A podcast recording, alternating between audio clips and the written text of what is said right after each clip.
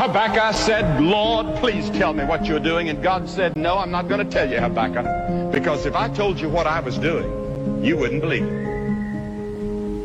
If God today told us what he's doing in the world, we wouldn't believe it. Don't you think God's given up and God's abdicated and God's left the throne? He hasn't.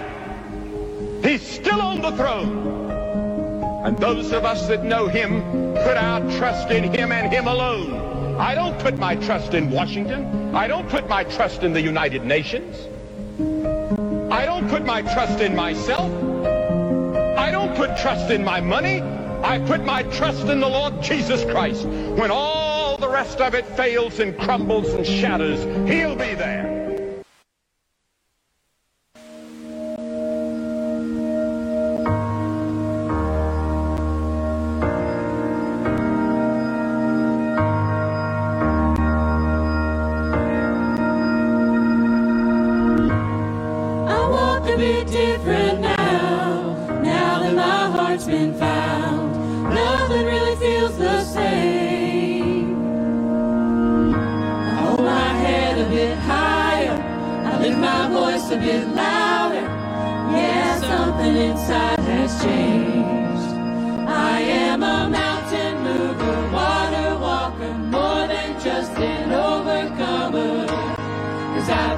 set free.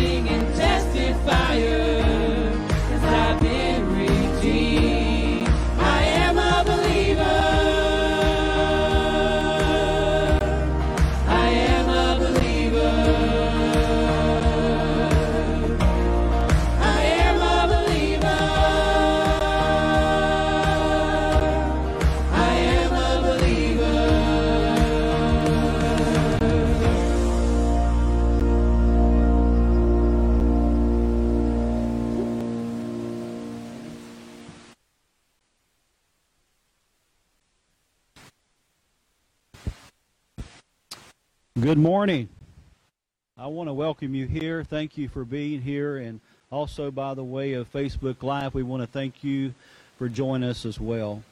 I have a, a, a quick announcement, and then I want to read a, a passage of Scripture to you.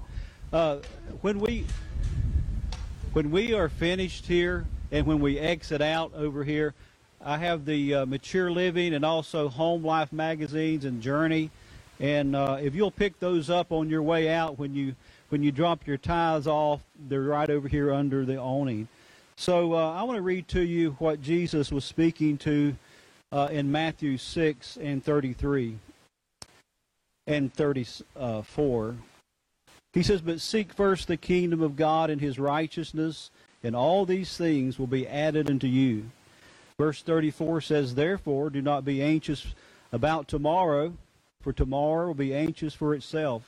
Sufficient for that for the day of its own trouble. Let us not be anxious, but let us seek first the kingdom of God first and his righteousness and not worry. Thank you. May God bless you and may you worship with us today. Thank you for being here.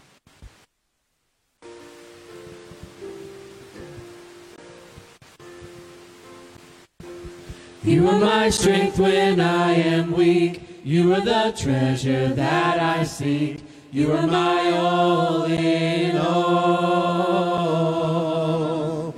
Seeking you as a precious jewel. Lord, to give up, I'd be a fool. You are my all in all.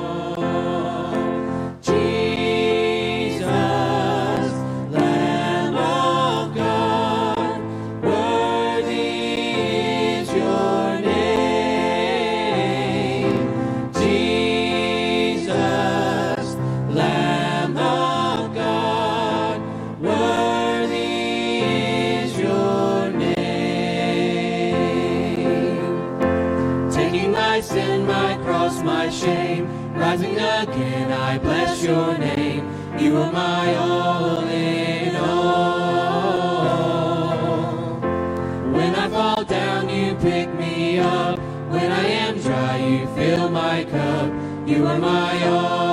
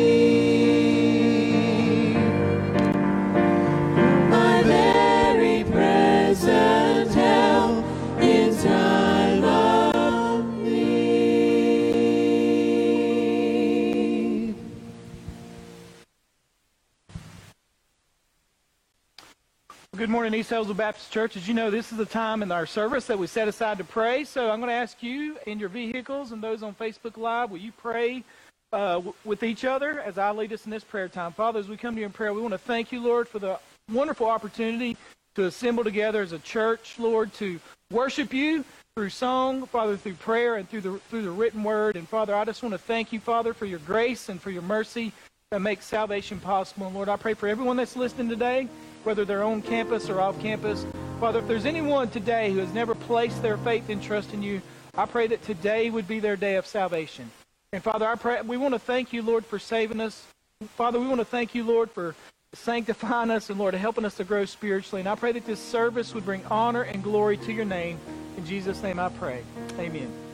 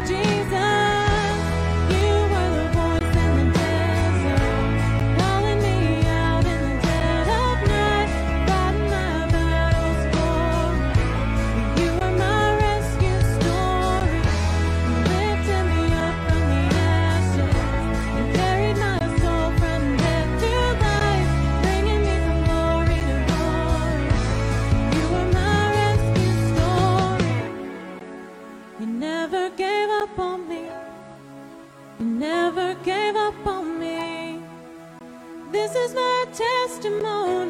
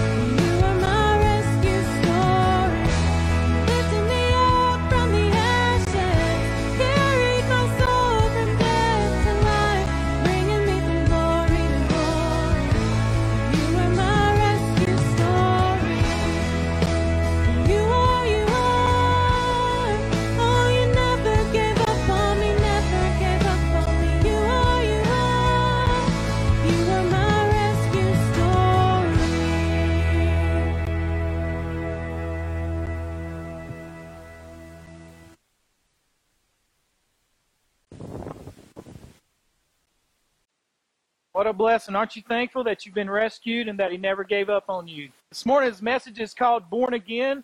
Very familiar passage of Scripture in John chapter 3. We're going to look at verses 1 through 15. So if you have your Bibles, I'd like for you to turn there with me and I'll read. The Bible says, There was a man of the Pharisees named Nicodemus, a ruler of the Jews. This man came to Jesus by night and said to him, Rabbi, we know that you're a teacher come from God, for no one can do these signs that you do unless God is with him. So Nicodemus shows great respect to Jesus. He says, We know you come from God. We know that you're a miracle worker. But he did not know who Jesus was. Notice what Jesus said. Jesus answered and said to him, Most assuredly, or truly, truly, I say to you, unless one is born again, he cannot see the kingdom of God. So unless you're born again, there's no hope for you. Nicodemus said to him, How can a man be born when he's old? Can he enter a second time into his mother's womb and be born? Jesus answered and said, Most assuredly, I say to you, unless one is born of water and the Spirit, very important, Nicodemus should know both of these examples from the Old Testament, he cannot enter the kingdom of God. That which is born of the flesh is flesh, that which is born of the Spirit is spirit. Very important verse. Everything that you can produce in your fleshly life, spiritually speaking, is still just flesh. But that which is born of the Spirit, something that you cannot do, is of the Spirit. Do not marvel, Jesus said, that I said to you, you must be born again. The wind blows where it wishes, and you hear the sound of it, but you cannot tell where it comes from and where it goes. So is everyone who is born of the Spirit. Nicodemus answered and said to him, How can these things be? Now, notice what Jesus says. Are you the teacher of Israel? The teacher of Israel. And you do not know these things? Most assuredly, I say to you, we speak what we know and testify what we have seen, and you do not receive our witness. If I have told you earthly things and you do not believe, how will you believe if I tell you heavenly things? No one has ascended to heaven but he who came down from heaven, that is, the Son of Man who is in heaven. Then he uses this Old Testament example that shows us what it means to have faith. Nicodemus would have understood this example perfectly. Jesus says this, and as Moses lifted up the serpent in the wilderness, even so must the Son of Man be lifted up, that whoever believes in him should not perish, but have eternal life. That's John 3.16 before John 3.16. Let's pray together. Father, thank you so much for the written word. Thank you for Nicodemus, Father, and his searching. Father, thank you for Jesus, Lord, the red letters. Show us how to be born again today. I pray that we all, before this service is over, Lord, would place our faith and trust in Jesus Christ alone for our salvation. You're our only hope. Lord, there's not enough religious deeds that I can do. My good will never outweigh my bad. If it did, it wouldn't matter. Jesus, only, only you can save. And Father, I pray that we would understand that today. Being religious is a good thing, but it does not save us. Father, as we study your word today, I pray that you would impress on the hearts and minds of all that are lost their great need for salvation. In Jesus' name I pray. Amen. What does it mean to be born again and why is it important? Jesus dramatically transformed in the core of our being. When we're born anew, we're made alive to God. In the new birth, God gives us new life that only He can give. Our soul is washed and regenerated. This is the greatest miracle God ever performs. So, first off, let's look at this man, Nicodemus. The first point of the message is this Nicodemus was religious, but he was lost. Sometimes the hardest people to reach with the gospel are those who falsely presume they have a right relationship with God because of their religious upbringing and religious activity. What Nicodemus found when he talked to Jesus on this night was not that he needed a new perspective on life, but he needed a new life entirely. The first thing we notice about Nicodemus is that he was a Pharisee. This designation reveals that he was a member of the most spiritually elite group in Israel. The word Pharisee means separatist, which means they were separated they were basically separated morally and socially. They were an isolated group. They tried to live as far removed from the moral defilements of the culture as possible. There were never more than 6,000 Pharisees in the country at a time. They were known as the Brotherhood. To enter into this sacred brotherhood, they would take an oath before three people, three witnesses, to spend all their lives observing every detail of the scribal law. We also know that as a Pharisee, Nicodemus was very wealthy.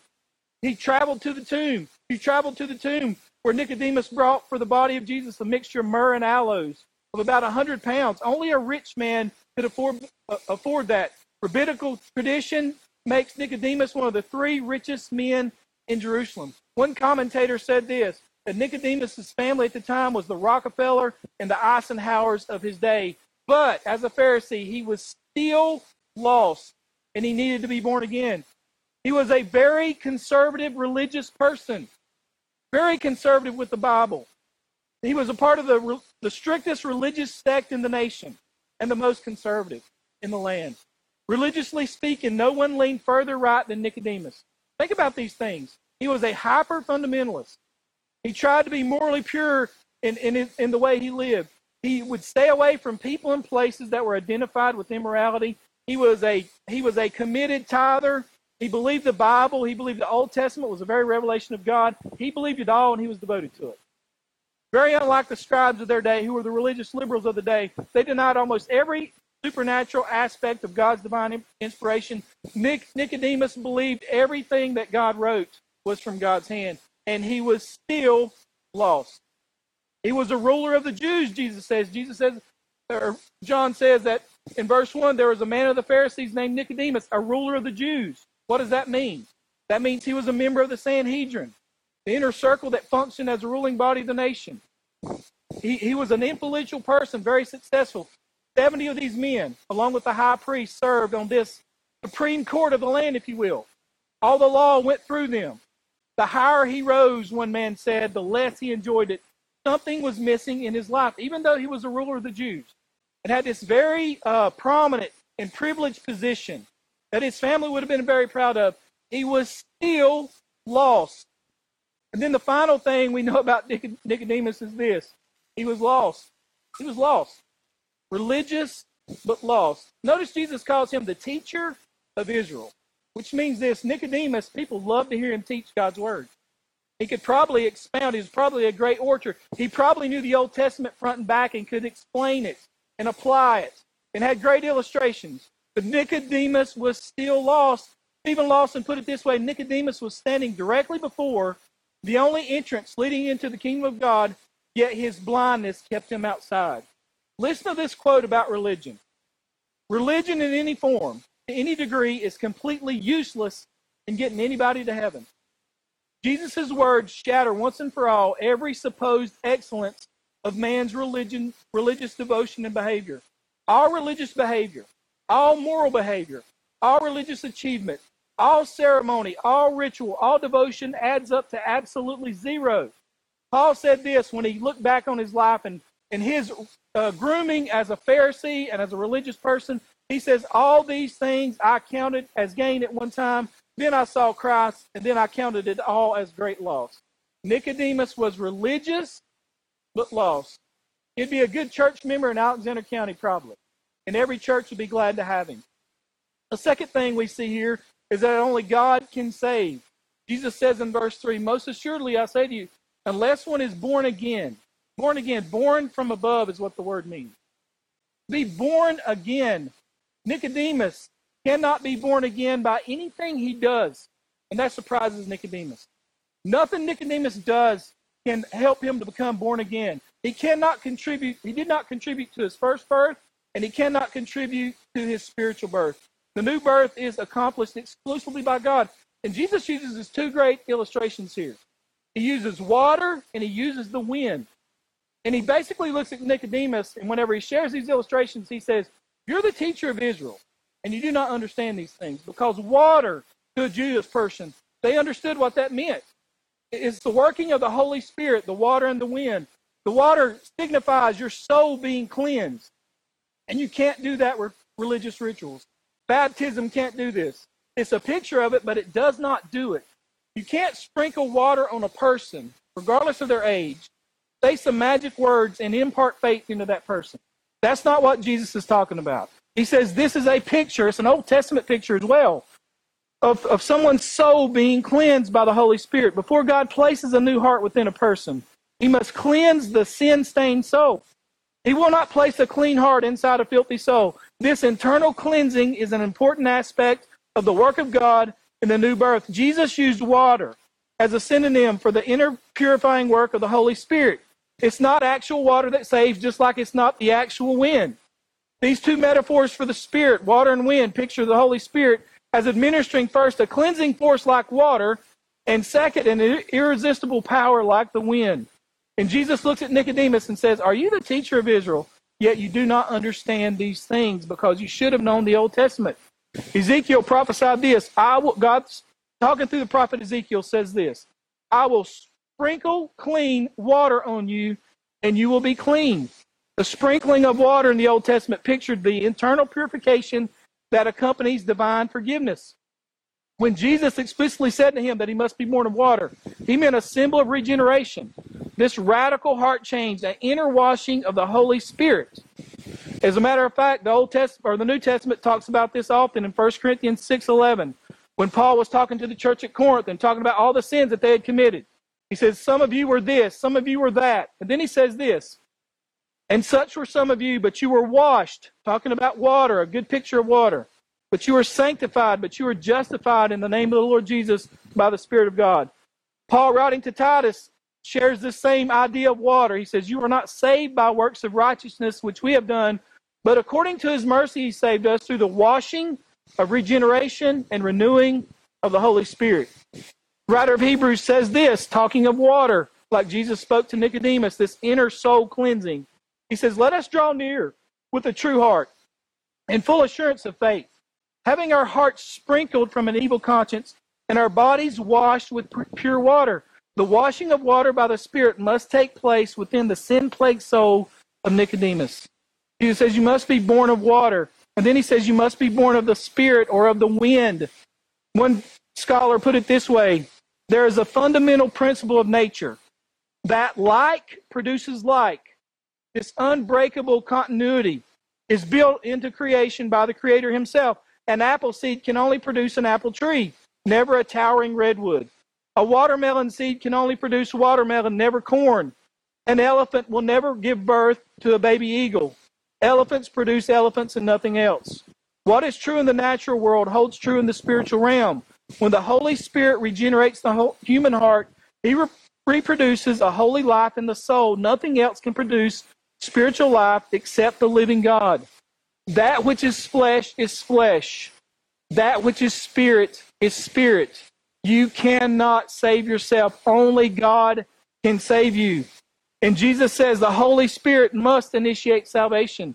Paul said to the church at Corinth, No one can say Jesus is Lord but by the Holy Spirit.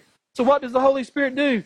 The Holy Spirit convicts of sin in regards to salvation. The word convict just means cause to see. You remember the first time God caused you to see your spiritually lost condition? The Holy Spirit convicts. The Holy Spirit draws the sinner to Christ. Jesus said, No one will come after me unless my Father's Spirit draws him. And then the Holy Spirit enables the sinner to trust in Christ. Once again, no one can say Jesus is Lord except by the Holy Spirit. And then the third point is this you must believe for yourself. You must. Nicodemus, you must be born again. And he uses an Old Testament example that Nicodemus would have understood well.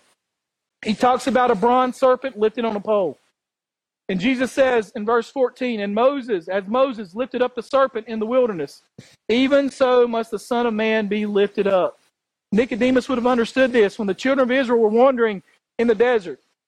They had so much unbelief and so much complaining that God sent venomous snakes in their camp.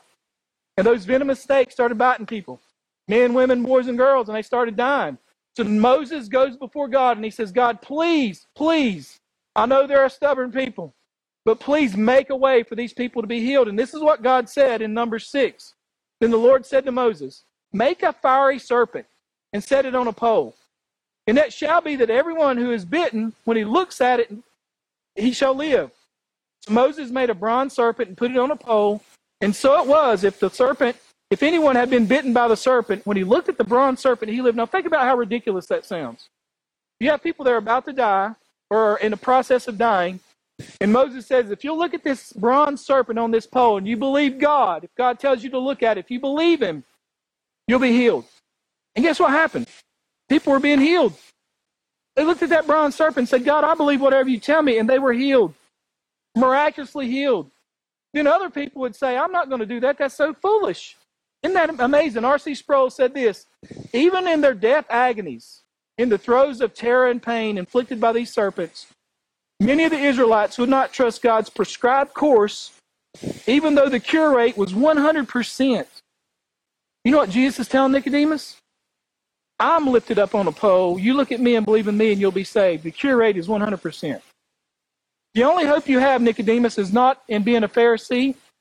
It's not in being wealthy. It's not in knowing the Bible. It's not in serving the Lord. The only hope you have is the Son of God, the Lamb of God, lifted up on a pole. Look to me and believe.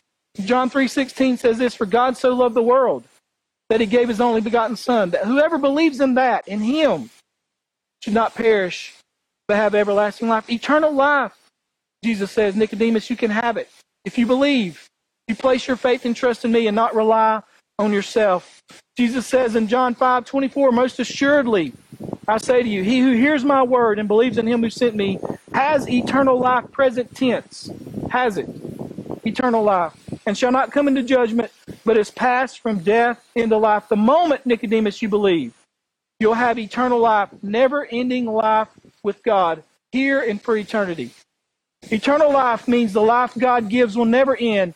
God bestows a pardon that is irrevocable. Jesus said at the tomb of Lazarus to those who have eternal life, I am the resurrection and the life.